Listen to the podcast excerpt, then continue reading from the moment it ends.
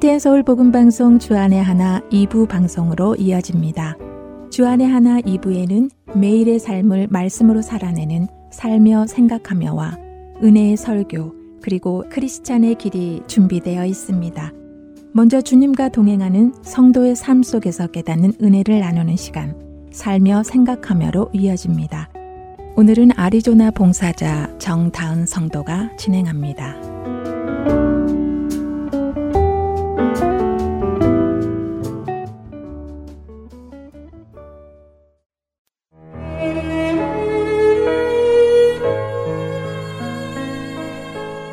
얼마 전 오랜만에 한국을 잠시 다녀오게 되었습니다. 휴식이 한창 필요하던 차에 한국을 방문하여 한동안 보지 못했던 친척들도 만나고 친구들도 만나며 좋은 시간을 보내고 왔습니다. 한국을 방문하는 동안 며칠간 외할아버지 댁에서 머물게 되었는데요. 할아버지 댁은 지하철역에서 걸어서 약 15분 정도 걸렸습니다. 그래서 제가 외출할 때면 외할아버지는 언제나 오늘 집에 올 때 지하철역에서 내리면 힘들게 걸어오지 말고 할아버지한테 꼭 전화해. 알았지?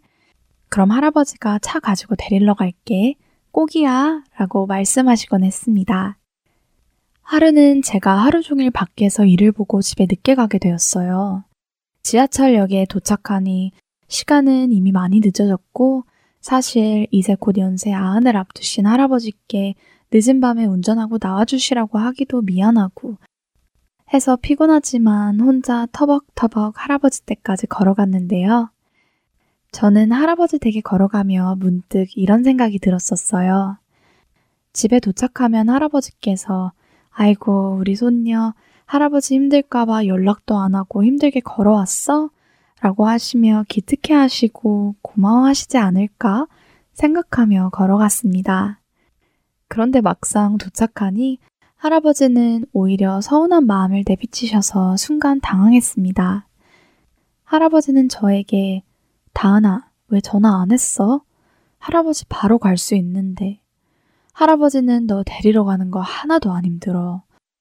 오히려 이 어두운 밤에 혼자 걸어오는 거 알면서 기다리고 있는 게 더 힘들지. 그러니까 다음에는 꼭 할아버지한테 연락해. 알았지? 라고 하셨어요. 그런 할아버지의 말씀을 들으며 살짝 화를 내시는 할아버지를 섭섭해 하기보다는 저를 생각해 주시는 할아버지의 그 사랑에 마음이 따뜻해졌습니다. 그날 저녁 저는 혼자 누워 잠시 생각을 해보았습니다. 할아버지는 내가 혼자 걸어오는 것보다 할아버지께 연락을 드리고 할아버지께 도움을 요청하는 것을 더 기뻐하시는데 나는 왜 할아버지께 부탁드리는 것을 부담스러워 했을까? 단순히 할아버지가 연세가 있으셔서 불편해 하실까봐 그래서 그랬을까? 하지만 할아버지는 전혀 불편한 내색이 없으셨는데. 그리고는 잠시 그 대상을 저희 엄마로 한번 바꾸어 보았습니다. 만일 지하철역에 차를 가지고 와서 나를 픽업해 줄 사람이 엄마였어도 나는 똑같이 행동했을까? 엄마 힘드니까 나오지 마. 하고 힘들어도 그냥 혼자 걸어왔을까? 그런데 그렇지 않을 것 같았습니다. 엄마였다면 저는 엄마에게 나와주시라고 부탁했을 것입니다. 단순히 할아버지가 연세가 많으시고 엄마는 젊으셔서는 아니었습니다.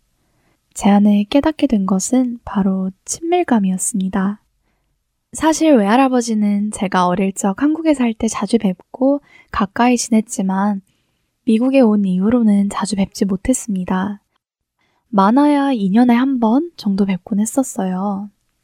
그러다 보니 분명 할아버지가 저를 많이 사랑하시는 것을 잘 알면서도 할아버지께서 기뻐하시며 하시는 일이라도 부탁드리기가 어려웠다는 것을 생각하게 되었습니다.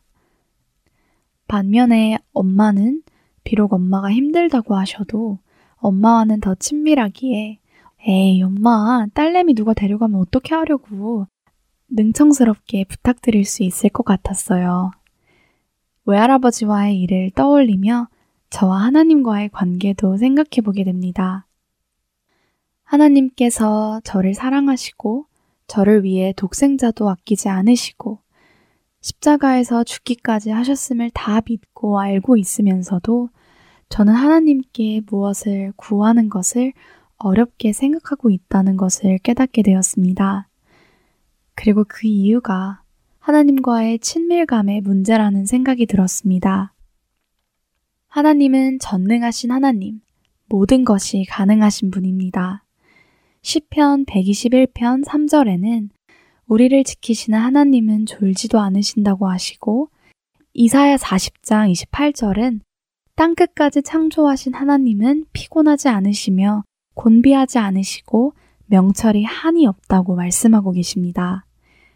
그렇기에 저는 모든 상황에서 하나님께 도움을 구할 수 있고 지혜를 구할 수 있음에도 불구하고 많은 경우 저 혼자 문제를 해결해 나가려고 해왔습니다. 그렇다고 제가 하나님이 불편해 하실까봐, 힘들어 하실까봐, 혹은 귀찮으실까봐 여쭙지 않은 것일까요? 그분의 사랑을 머리로는 알지만 제 마음으로는 아직 충분히 경험하지 못해서 그런 것이 아닐까. 그리고 그 이유는 제가 하나님께 더 가까이 가지 않아서이고, 그로 인해 친밀함이 없기 때문은 아닐까 하는 생각을 해봅니다.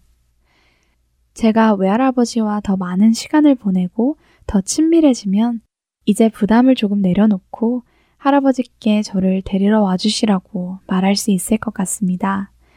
그것이 할아버지가 기뻐하시는 일이니까요. 감히 표현할 수 없는 사랑으로 우리를 사랑하시는 그 하나님께 더욱 가까이 가고 그분과 친밀한 관계에 들어가고 싶습니다. 그래서 저 스스로 제 삶을 살아가는 것이 아니라 제 삶의 모든 부분에서 하나님과 동행하며 그분의 도우심과 인도하심을 받으며 그분이 기뻐하시는 삶을 살아가기 원합니다. 하나님을 가까이 하라. 그리하면 너희를 가까이 하시리라. 야고보서 4장 8절 상단의 말씀입니다. 하나님께 날마다 더욱더 가까이 나아가는 우리가 되기를 소망해 봅니다.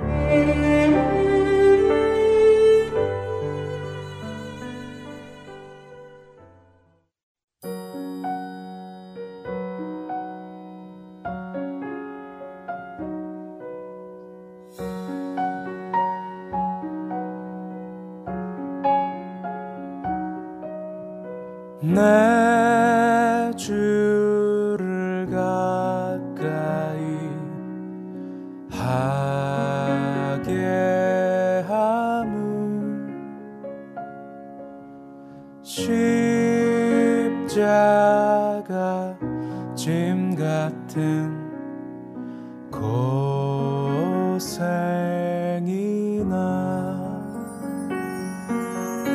거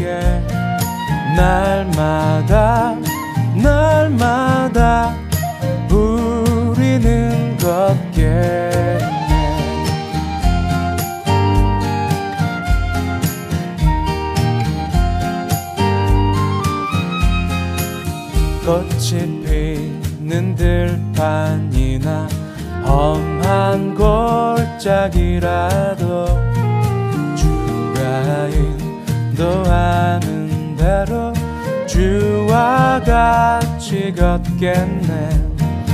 한 걸음 한 걸음 주 예수와 함께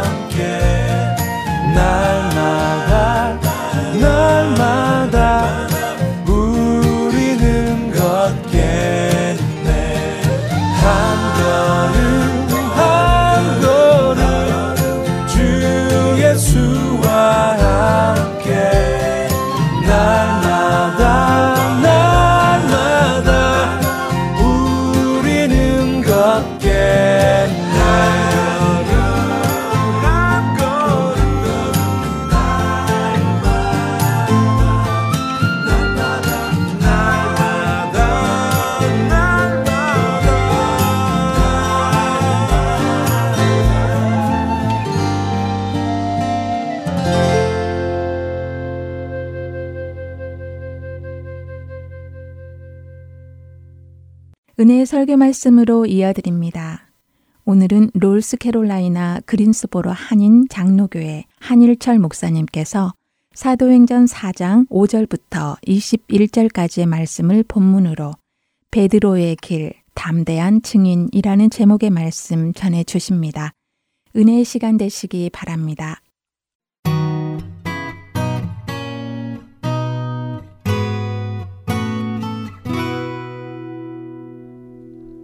여러분은 살면서 누군가에게 고소를 당해서 법정에 가서 재판장 앞에 서보신 경험이 있으신가요? 증인의 자격이 아닙니다. 뭐 와서 좀 보고 들은 것을 말해 주십시오. 이런 증인의 자격이 아니라 누군가가 고소한 거예요. 그래서 피고인의 입장에 서서 서보았는가 하는 것을 질문하는 것입니다. 웬만한 사람 같으면 변호사에게로부터 나를 고소한다는 고소장 한 장만 편지가 날라와도 심장이 뛸 것입니다. 하물며 법정의 재판장 앞에 피고인 자격으로 서 있게 된다면 얼마나 겁이 많이 나고 두렵고 입이 바싹 마르겠습니까? 만약 그 사람이 평상시에 겁이 많은 사람이라면 심정이 어떨까요? 오늘 저희는 2000년 전에 유대교 사내들은 공회의 법정 앞에 서 있었던 베드로에 대해서 살펴보려고 합니다. 겁장이었던 베드로가 어떻게 그 두려움의 위기를 믿음으로 담대히 이겨냈는지 우리가 살펴보므로 이 시대에 얼마나 두려움이 많습니까? 겁낼 게 얼마나 많이 있습니까? 그런데 우리가 어떻게 그 두려움을 이겨내고 살아갈지 오늘 메시지를 통하여 큰 도전을 받는 저와 여러분이 되시기를 주님의 이름으로 축원합니다. 인생을 살다 보면 여러 가지 두려움이 있습니다. 아니 이 세상은 두려움으로 가득 차 있다고 해도 과언이 아닐 것입니다. 그런데다가 내가 무엇인가 철석같이 믿었던 것이 있어요. 내 뜻대로 분명히 되어질 줄 알았어요. 계획대로. 그런데 완전히 반대 현상으로 결과가 나타난다면 그때의 그 좌절감, 그 두려움이 이루 말할 수 없이 클 줄 압니다. 베드로가 그랬습니다. 베드로는 어부로 살다가 예수님이 어느 날 부르셔서 그분의 제자가 되었습니다. 3년간 따라다녔어요. 베드로는 예수님을 따라다니면서 한 가지 확신이 있었습니다. 이분은 보통 분이 아니라 하나님이 보내신 메시아로서 조금도 의심이 없었습니다. 물론 예수님이 가지고 있었던 의도와는 달리 그가 가지고 있었던 메시아가는 세속적인 것이었죠.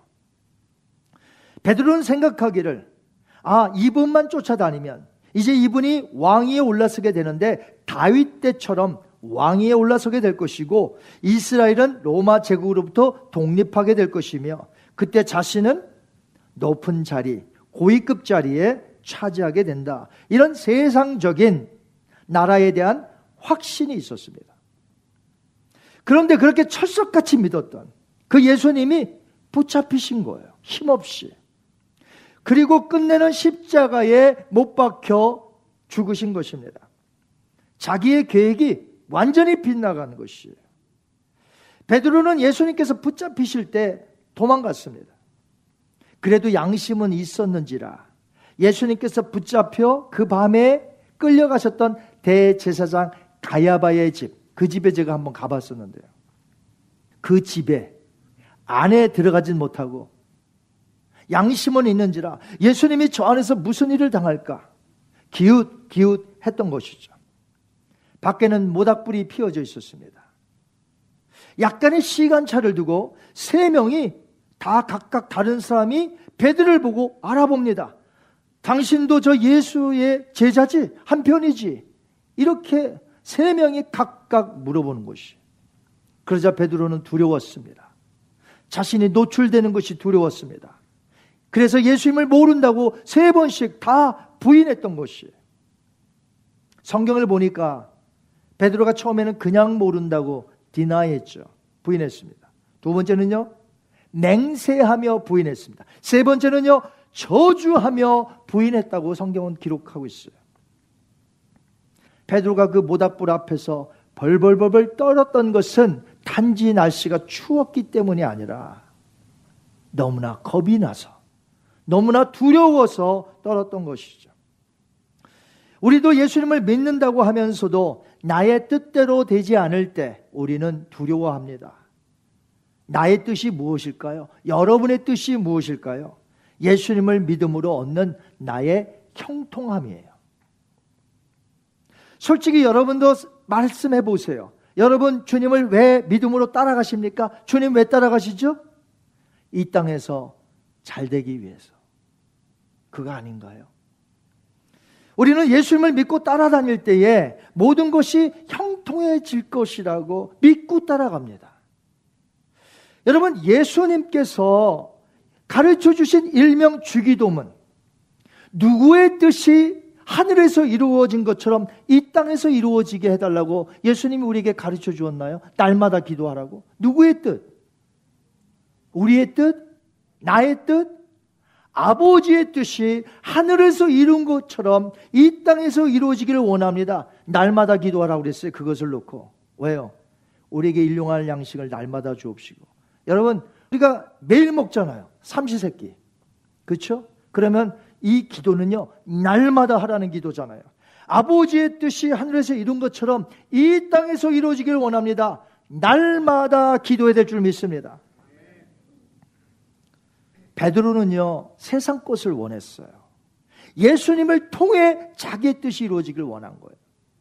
예수님을 통해 자기의 직책이 높아지길 원했어요. 하나님의 뜻, 이런 것은 없어요. 예수님 따라다닌 이유예요. 우리가 예수님을 왜 따라다닙니까? 나의 뜻이 이루어지기 위하여? 내가 이 세상에서 형통하기 위하여? 그럼 아버지의 뜻은요? 아버지의 뜻은? 그 뜻이 이 땅에 이루어져야 되지 않겠습니까? 베드로의 입장에서 봤을 때 예수님이 붙잡히시는 것, 와, 이거는 내 뜻이 아닌데. 그런데 예수님께서 붙잡히신 것은 누구의 뜻이에요? 아버지의 뜻이에요. 붙잡혀야 매질을 당하시고 고초를 당하시고 십자가에서 우리 위하여 죽으실 거 아닙니까? 아버지의 뜻. 베드로는요. 예수님이 붙잡혔을 때에 이건 내 뜻 아닌데 내 계획하고 완전히 틀린 것인데 나는 이 예수를 통하여 내가 형통하길 원했는데 베드로가 가지고 있었던 메시아 왕국 그리고 그가 누리려고 했던 높은 자리의 그 직책 예수님이 십자가에 죽으심으로 완전 산산조각 났습니다. 거기에다가 예수님만 죽은 걸로 끝난 게 아니라 이제는 더 큰 일이 벌어지는 거예요. 예수님을 따라다녔다는 사람들을 잡을 거 아닙니까? 이제는 예수님 때문에 내 목숨이 위태롭게 된 거예요. 그래서 로마 당국에 붙잡힐까봐 유대교 종교 지도자들에게 붙잡힐까봐 그것이 두려워서 베드로는 다른 제자들과 함께 어떤 집에 모여서 문을 꼭 닫고 숨지고 있었습니다. 이처럼 예수님을 따르다가 자신의 계획과 뜻대로 되지 않자 그만 큰 두려움에 빠져 낙심하는 베드로의 모습은요. 마치 오늘날 떠는 우리 그리스도인들의 자화상 같아요. 우리의 모습이라 이 말이에요. 많은 그리스도인들이 오늘 예수님을 믿고 따르는데 그럼에도 불구하고 계속해서 어려움이 오면 내 뜻대로 되지 않으면 좌절감과 어려움 속에서 두려움 속에서 살아가고 있다는 것이죠. 혹시 여러분도 지금 그렇지 않습니까? 나이가 들수록 나타나는 현상이 겁이 많아져요. 그렇지 않나요? 세상에서 부딪히는 어려운 일로 점점 나에게 있었던 그 자신감이 사라진다는 것이죠. 사실 여러분 베드로는 놀라운 고백을 하여서 주님께로부터 칭찬받던 사람 아닙니까? 그의 고백 들어보실래요? 마태복음 16장 16절 말씀. 주는 그리스도시요 살아계신 하나님의 아들이시니다. You are the Messiah, the Son of the Living God. 이런 고백했던 사람이에요. 그런데 자신의 계획, 자신의 뜻대로 되지 않자 이 위대한 고백은 온데간데 사라지고 큰 좌절감과 두려움 속에 이제는 내 목숨 뺏길까봐 유대인들을 두려워하고 로마 당국을 두려워해서 숨어 지내고 있다는 거예요. 베드로의 위대한 고백과 그가 주님 앞에서 행했던 모든 행동들이 한순간에 무너져 내리고 이제는 밖에도 나가지 못할 정도로 겁쟁이로 두려워했던 것이죠. 베드로는 사람들을 만나기 두려웠습니다. 아니, 모닥불 앞에서 세 명이나 자기를 알아봤는데 만약에 자기가 낮에 돌아다닌다 그러면 당신도 예수의 제자지 하면서 얼마나 자기가 위험에 빠질 수 있겠습니까? 이젠 사람을 만나기가 두려워. 밖에 나가기가 싫어. 저는 오늘날 교회들마다 이런 베드로의 모습이 우리 크리스찬들의 모습에서 나타난다고 봐요. 얼마 전에 한국 뉴스를 보니까 인천의 한 갯벌에서 SUV 전기차가 갇혀서 나오지 못하는 일이 생겼어요. 차 안에 탔던 사람들이 밖으로 나왔습니다. 차를 밀어보기도 하는데 안 되는 거예요. 안 되자 두려워합니다. 큰일 났잖아요. 차를 타고 물이 빠진 갯벌에 들어갔다가 그만 밀물이 들어오면서 이 갯벌에 바닷물이 차기 시작했고 결국엔 차량이 갇힌 거예요. 사람들은 인생의 밀물이 자기에게 갑자기 들이닥칠 수 있다는 사실을 전혀 모르고 있어요. 그렇게 인생의 밀물이 갑자기 불어나면 허우적거리는 거예요. 두렵기 때문에. 인생의 깊은 갯벌에서 나오지 못하여 오늘 깊은 두려움 속에 살아가는 자들이 얼마나 많이 있습니까? 예수님을 메시아로 믿고 따랐지만 두려워했던 이 베드로의 모습과 오늘날 현대 교회의 성도들의 두려워하는 모습은 너무나 판박이처럼 똑같다는 것이죠. 그러나 여러분, 베드로는 더 이상 두려웠다는 겁장이로 살지 않았습니다. 오늘 본문을 보시면 예전에 베드로가 맞나 싶을 정도로 완전히 달라진 모습의 베드로를 발견할 수가 있습니다. 저와 여러분도 달라질 수 있어요. 예전엔 겁쟁이로 두려움 속에 살았으나 지금은 담대하게 변화받을 수 있다는 것이에요. 여러분 믿으세요? 베드로와 요한이 성전에 기도하러 올라가다가 거기에 성전 미문에 누가 앉아 있었냐면 나면서부터 한 번도 걸어보지 못한 그런 사람이 있었는데 그 사람을 예수 그리스도의 이름으로 그 권능으로 걷게 해 주었습니다. 그들의 능력이 아니에요. 예수 그리스도의 능력. 이때 이 놀라운 일로 인하여 몰려온 자들에게 베드로가 복음을 전파하자. 여러분, 5천 명이나 믿게 되었다고 성경은 기록하고 있습니다. 제가 말씀을 드렸습니다. 유대인 한 명이 예수님 믿기가 얼마나 힘든지 지금도 힘들면 그때도 힘든 거예요. 똑같아요. 유대인들 정말 예수님 믿기 힘듭니다. 그런데 여기 5천 명이라고 했을 때는 남자의 수만 기록한 것이에요. 그러면 남자 외에 여자까지 하면 엄청난 숫자가 베드로가 전한 복음으로 말미암아 유대인들이 예수님을 믿었다는 것이에요.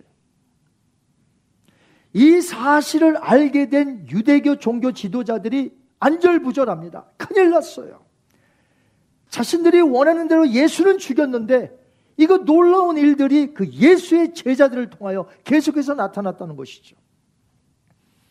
그래서 사람을 시켜서 베드로 요한 그리고 나면서부터 일어나게 된 그 사람을 붙잡아 오게 하십니다. 그날이 저녁이에요.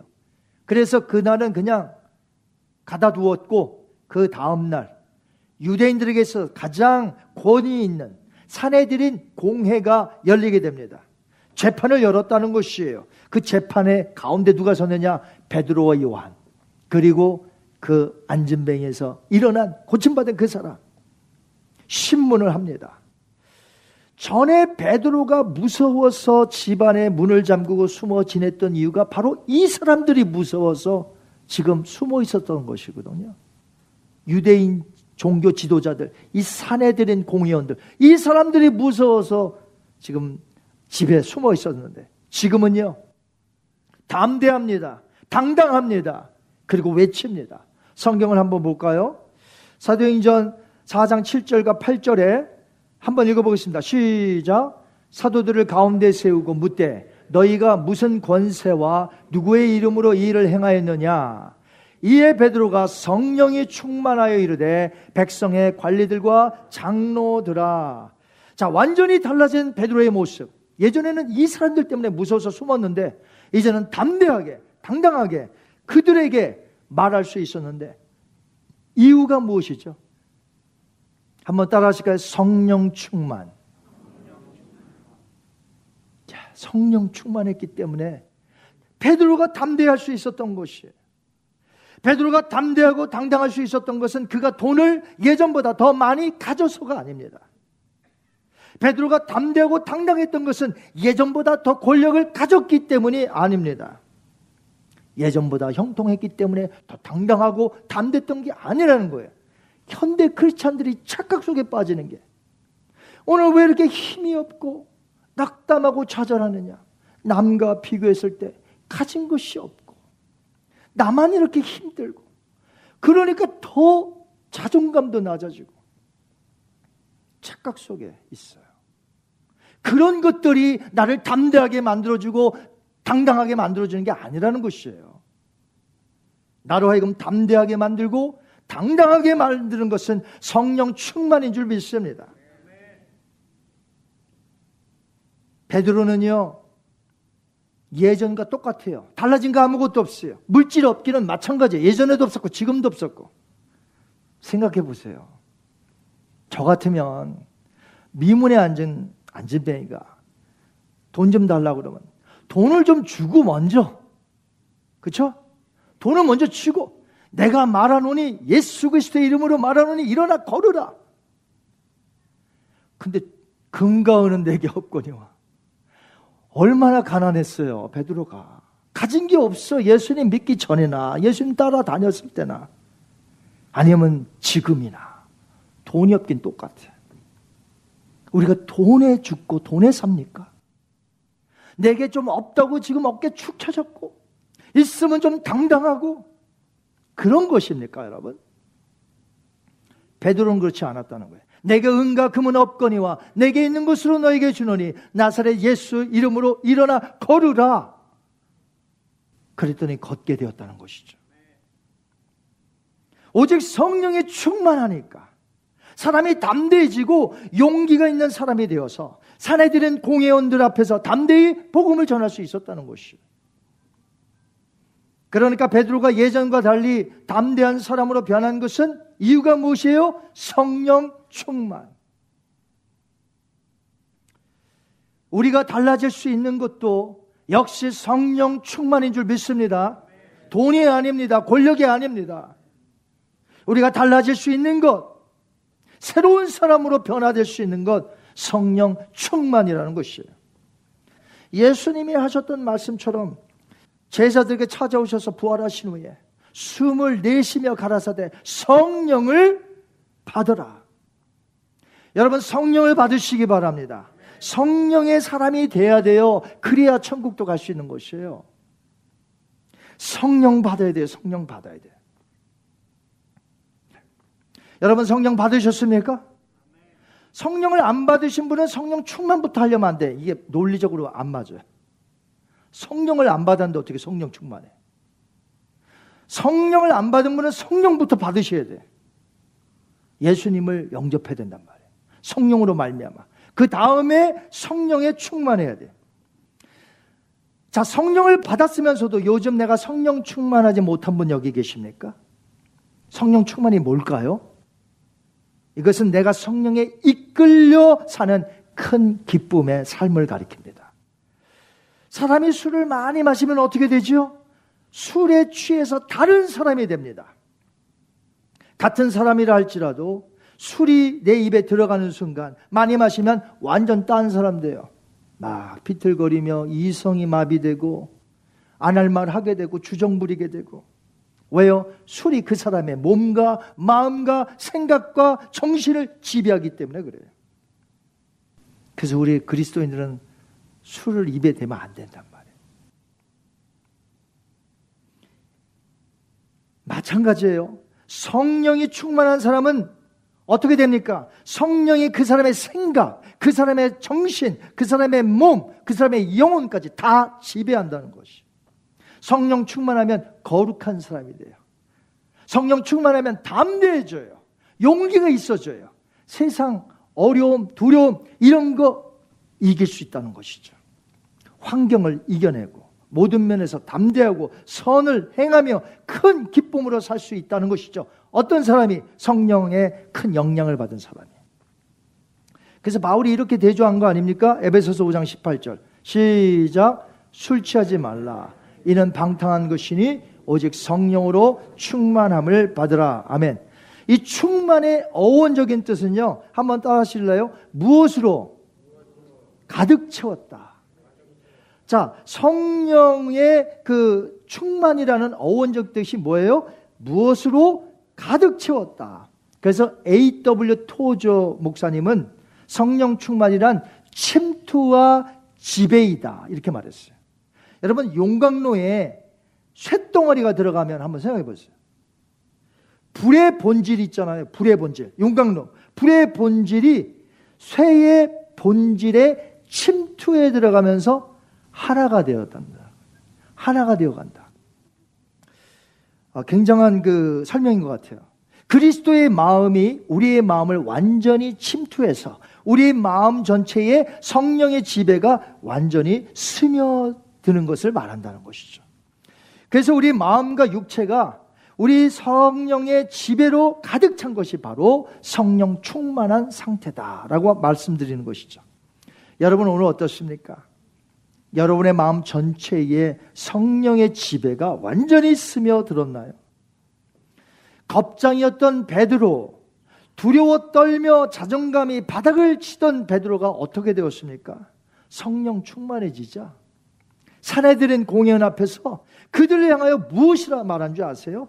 한번 사도행전 4장 10절 한번 보겠습니다. 성령이 충만하여 말한 말이에요. 시작. 너희와 모든 이스라엘 백성들은 알라. 너희가 십자가에 못 박고 하나님이 죽은 자 가운데서 살리신 나사렛 예수 그리스도의 이름으로 이 사람이 건강하게 되며 너희 앞에 섰느니라. 아멘.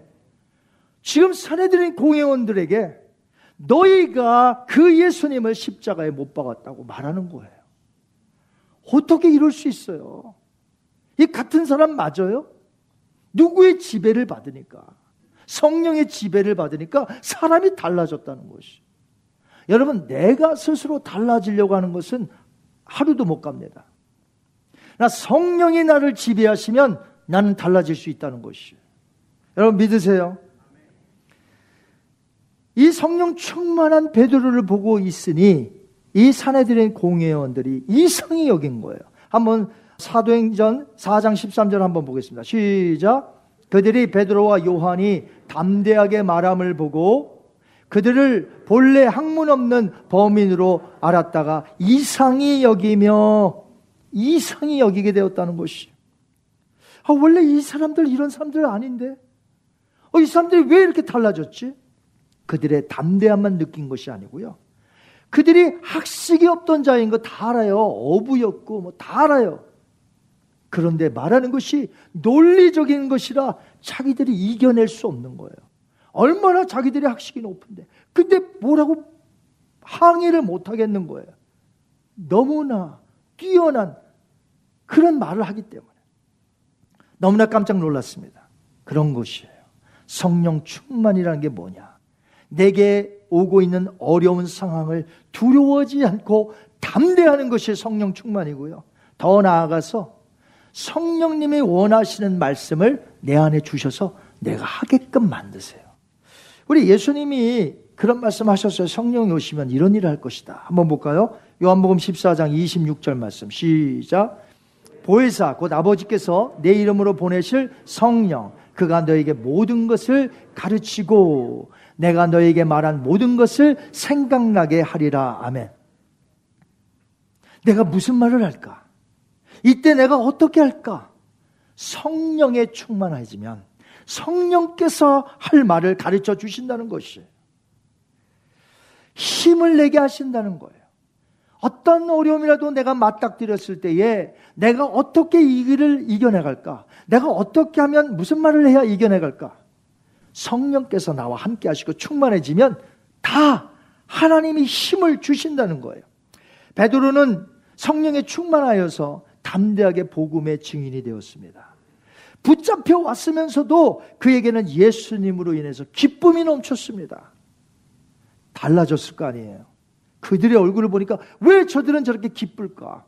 세상 사람들이요. 우리 크리스찬들을 보면 기쁨이 넘치는 그런 얼굴이 있어야 돼요. 그래야 그 사람들이 매력을 느끼고 아 나는 지금 세상에 힘들게 살아가고 있는데 저 사람들은 무엇이 그렇게 기쁠까? 그래서 그 교회 한번 나가고 싶은 거예요. 그래서 여러분, 우리는 하나님의 대사들이에요. 얼굴이 기뻐야 돼요. 어려움이 없어서가 기쁜 게 아니에요. 내게 재정적인 어려움이 없거나 내게 몸에 육신의 아픔이 없어서가 아니에요. 성령에 충만하니까. 내가 그 일을 감당할 수 없으니까 하나님이 도와주셔야 되니까.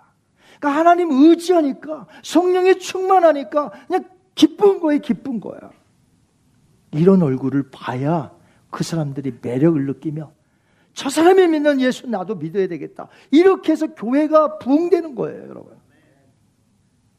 붙잡혀 왔으면서도 베드로는 예수님으로 인해서 기뻤어요. 지금 또 한 번 붙잡혀면요, 이제 매질당하게 생겼어요. 그런데도 베드로는 기뻤어요. 자신들을 옥에 가두어두든 자신들을 매로 치든 그런 것과 상관없이 성령 충만하여 기쁨으로 주를 섬겼던 것이죠. 사내들은 공의원들이 말로서는 반격할 수가 없어요. 그래서 협박합니다. 다시는 다시는 그리스도의 이름으로 나가서 전하지도 말고 가르치지도 말고 알겠냐? 가르치지 말라. 이렇게 경고를 합니다. 그때 베드로와 요한이 뭐라고 했을까요? 한번 사도행전 4장 19절 20절 같이 한번 읽습니다. 시작. 베드로와 요한이 대답하여 이르되 하나님 앞에서 너희의 말을 듣는 것이 하나님의 말씀을 듣는 것보다 더 옳은가 판단하라. 우리는 보고 들은 것을 말하지 아니할 수 없다 하니 아멘. 우리가 보고 들은 것 말하지 아니할 수 없다. 우린 나가더라도 또 그리스도의 이름을 전파할 것이다. 베드로는 더 이상 숨어 지내지 않았습니다.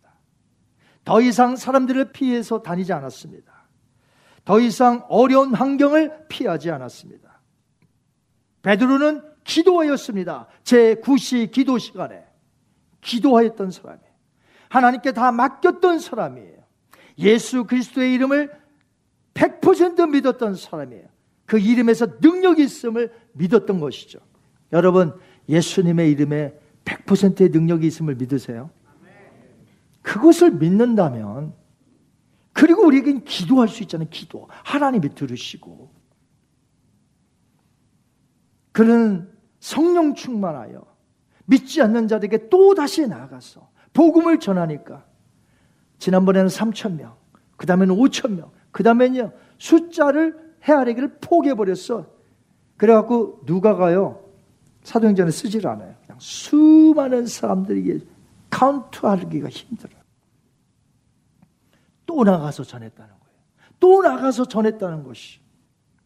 베드로처럼 우리는 성령을 받아야 될 줄 믿습니다. 성령의 사람이 먼저 되셔야 돼요. 그리고 나서 이 시대에 성령이 충만한 사람으로 살아가는 것입니다.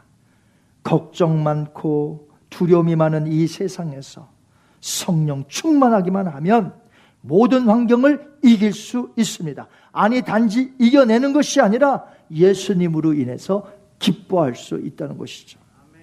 하나님은 살아계셔서 우리와 함께 하십니다. 성령님은 우리 안에 내주하여 계십니다.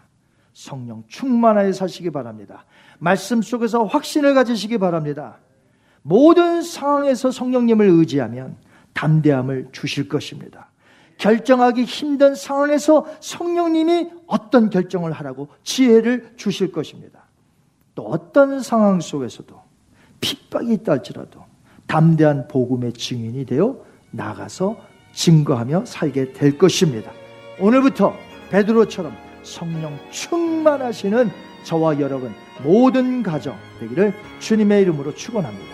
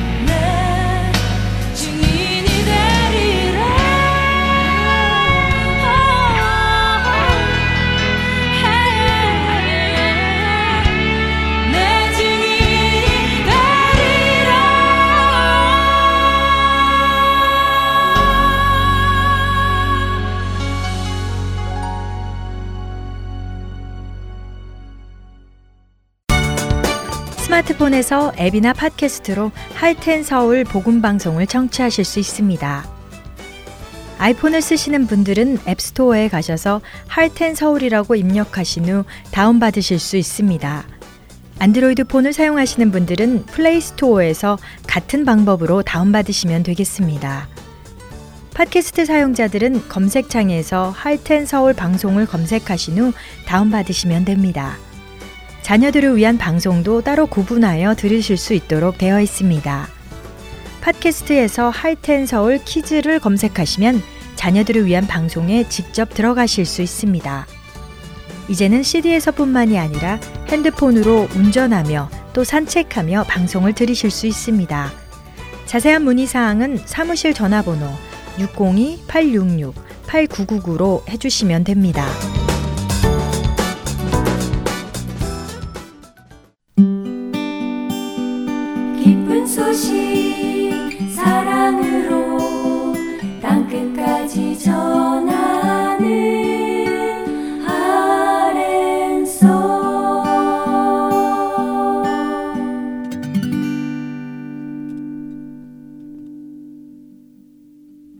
계속해서 크리스찬의 길 보내드립니다.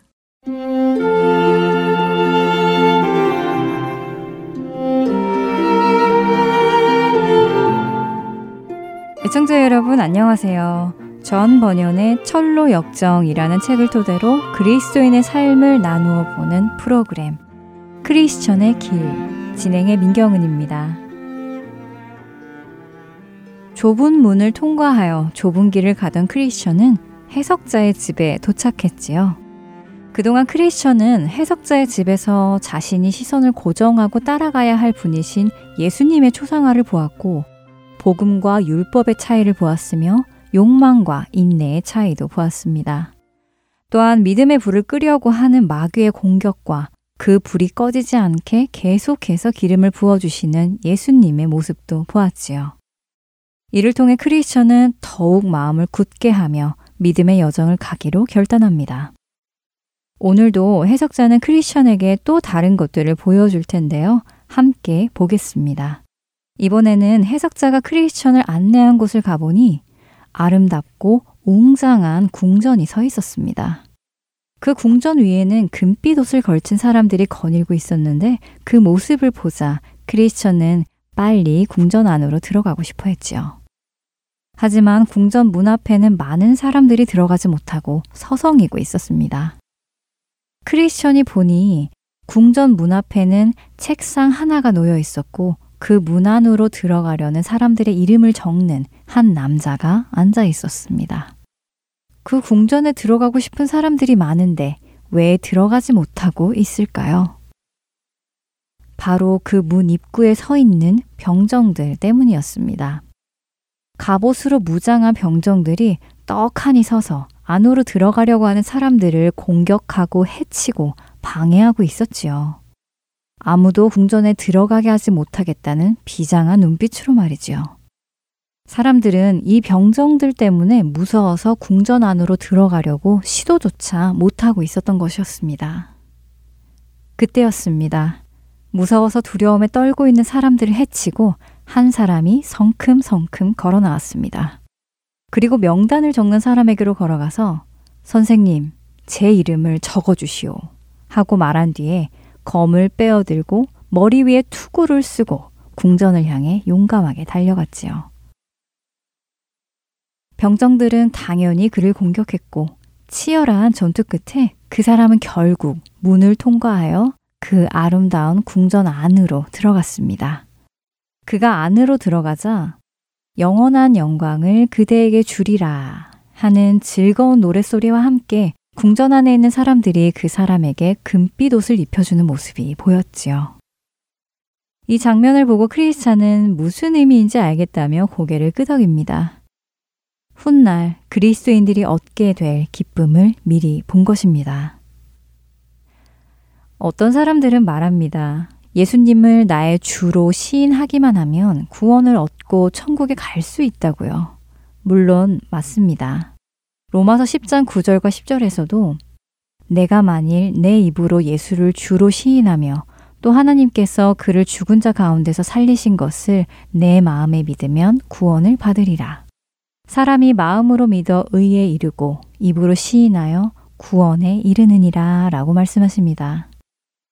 하지만 여기서 시인한다는 의미가 예수님이 주님이시며 그분이 죽었다가 부활하셨다는 사실에 동의하면 구원을 얻는다는 의미는 아닙니다.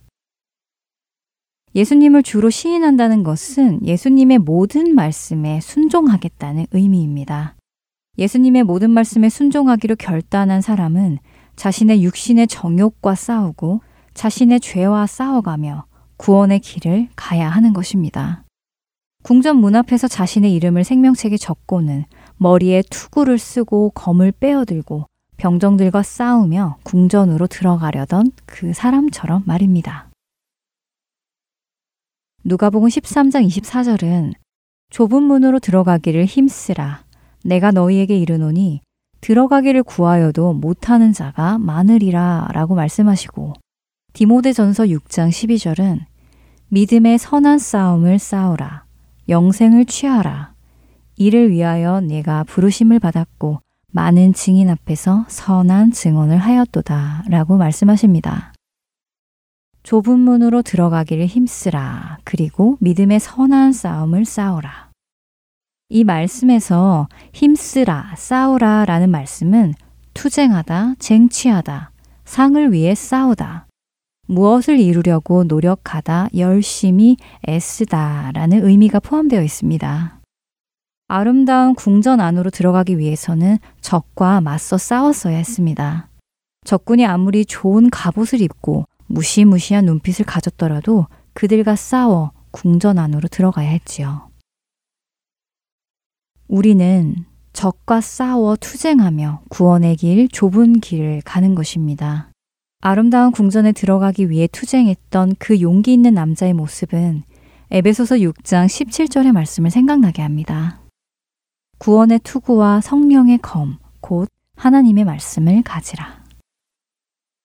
오늘도 구원의 투구와 하나님의 말씀인 성령의 검을 붙들고 믿음의 선한 싸움을 살아내시길 소원합니다. 이 길 끝에는 생명책에 쓰여 있는 우리의 이름을 볼 수 있을 것이고 아름다운 궁전이 있을 것입니다. 이렇게 생명책과 아름다운 궁전을 본 크리스천은 자신이 어떤 마음으로 좁은 길을 가야 하는지 잘 알겠다며 이제는 길을 떠나겠다고 합니다. 그러자 해석자는 아직 보여줄 방이 하나 더 남았다며 그 방으로 크리스천을 안내하지요. 해석자가 안내한 그 방은 몹시 어두웠고 쇠창살이 달린 감옥이었습니다. 방 안의 공기는 무거웠고 음침했지요. 그 감옥 안에는 한 사람이 갇혀 있었는데 그 사람은 깊은 슬픔에 있었고 깊은 한숨을 내쉬며 땅바닥을 바라보고 있었습니다. 크리스천은 두려운 눈빛과 동시에 궁금함 가득한 눈으로 그 사람에게 어떻게 하다 이곳에 갇히게 되었는지 물어봅니다. 그러자 감옥에 갇혀 한숨을 쉬던 그 사람이 자신의 이야기를 해줍니다. 그 사람은 많은 사람들이 훌륭한 신자라고 인정해주던 박식한 사람이었다고 했습니다. 그래서 그는 자신은 하나님의 나라에 들어갈 수 있다고 굳게 믿고 확신하며 살았다고 했지요. 그러나 그는 믿음의 여정을 사는 동안 항상 깨어 근신하지 못했고 세상적 정욕에 자신을 내어주었으며 마귀의 유혹에 빠져 마귀가 자신의 마음 안으로 들어오게 했으며 결국 말씀의 빛과 하나님의 선하심을 거역하는 죄를 지었다고 말합니다. 이제 자신의 마음은 완전히 굳어져 더 이상 회개할 수조차 없는 상태라고 말합니다. 크리스천은 놀란 표정을 지으며 그래도 희망이 있지 않느냐며 찬송 받으실 하나님의 아들은 매우 인자하시지 않느냐며 그에게 다시 물어봅니다. 그는 아까보다도 더 절망적으로 이야기를 합니다. 자신은 자신의 정욕을 위해 예수 그리스도를 십자가에 다시 못 박은 죄인이며 그분의 인격, 의로우심, 또한 그분의 피를 부정한 것으로 생각하고 그 은혜의 성령을 욕되게 했다고 하지요. 그 남자는 모든 언약으로부터 스스로 마음을 닫아버림으로 결국 모든 은총을 잃어버리고 버림받았다고 합니다. 처음에는 훌륭한 신자였는데 어떻게 하다가 이렇게까지 되었냐는 크리스찬 물음에 그 남자는 이렇게 답합니다. 이 세상의 정욕과 쾌락과 헛된 부귀영화 때문이었습니다. 이런 것들을 놓지 못하고 향유하면서 많은 즐거움과 행복을 얻게 되리라고 그때는 믿고 있었어요. 그러나 이제는 그 모든 것들이 무시무시한 독충들이 되어 나를 물어뜯고 삼켜버리고 있습니다. 라고요.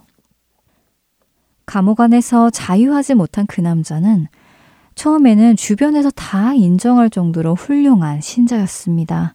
그러나 많은 이유들로 하나님께로 돌아가지 못했지요. 이 세상의 정욕과 쾌락, 헛된 부귀영화에 빠져 하나님의 선하심과 말씀을 거역했고 마귀의 유혹에 빠져 마귀가 자신의 마음에 들어오는 것을 허락했으며 예수 그리스도의 피를 부정하기도 했습니다. 구원보다는 자신의 정욕을 따라갔지요. 이렇게 해석자가 보여준 방을 통해 우리는 좁은 길 끝에 있을 아름다운 궁전을 보았지만 열심히 그 믿음의 길을 가지 못한 자의 모습도 함께 볼 수 있었습니다. 우리가 진리를 아는 지식을 받은 후 짐짓 죄를 범한 즉 다시 속죄하는 제사가 없고 오직 무서운 마음으로 심판을 기다리는 것과 대적하는 자를 태울 맹렬한 불만 있으리라. 모세의 법을 패한 자도 두세 증인으로 말미암아 불쌍히 여김을 받지 못하고 죽었거든.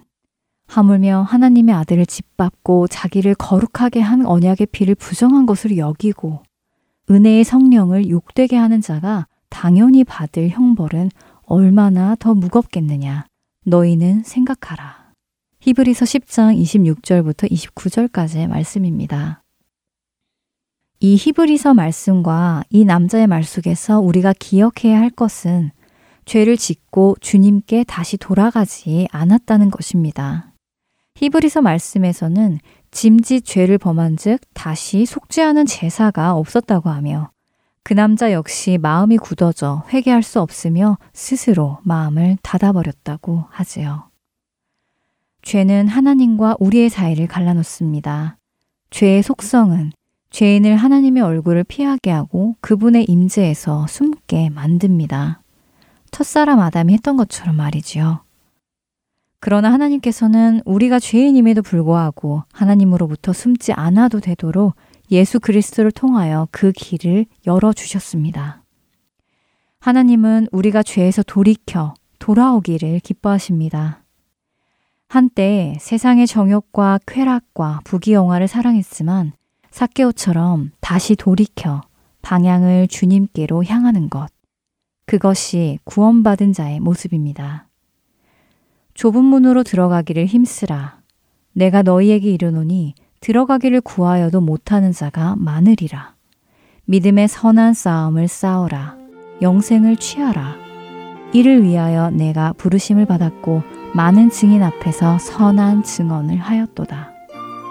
누가복음과 디모데전서의 말씀을 기억하며 투쟁하는 마음으로 이 길을 끝까지 가는 우리가 되기를 소원합니다.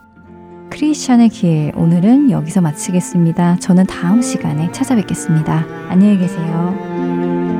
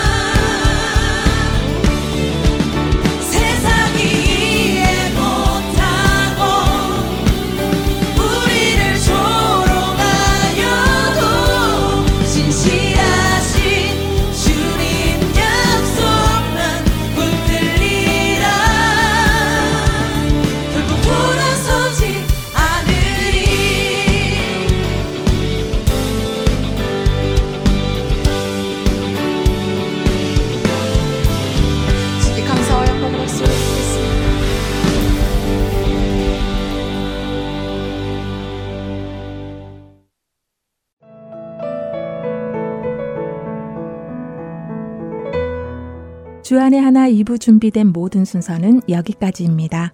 계속해서 주안의 하나 3부로 이어집니다. 주님의 말씀을 더 알아가는 시간 되시길 소망합니다. 저는 다음 시간에 다시 찾아뵙겠습니다. 안녕히 계세요.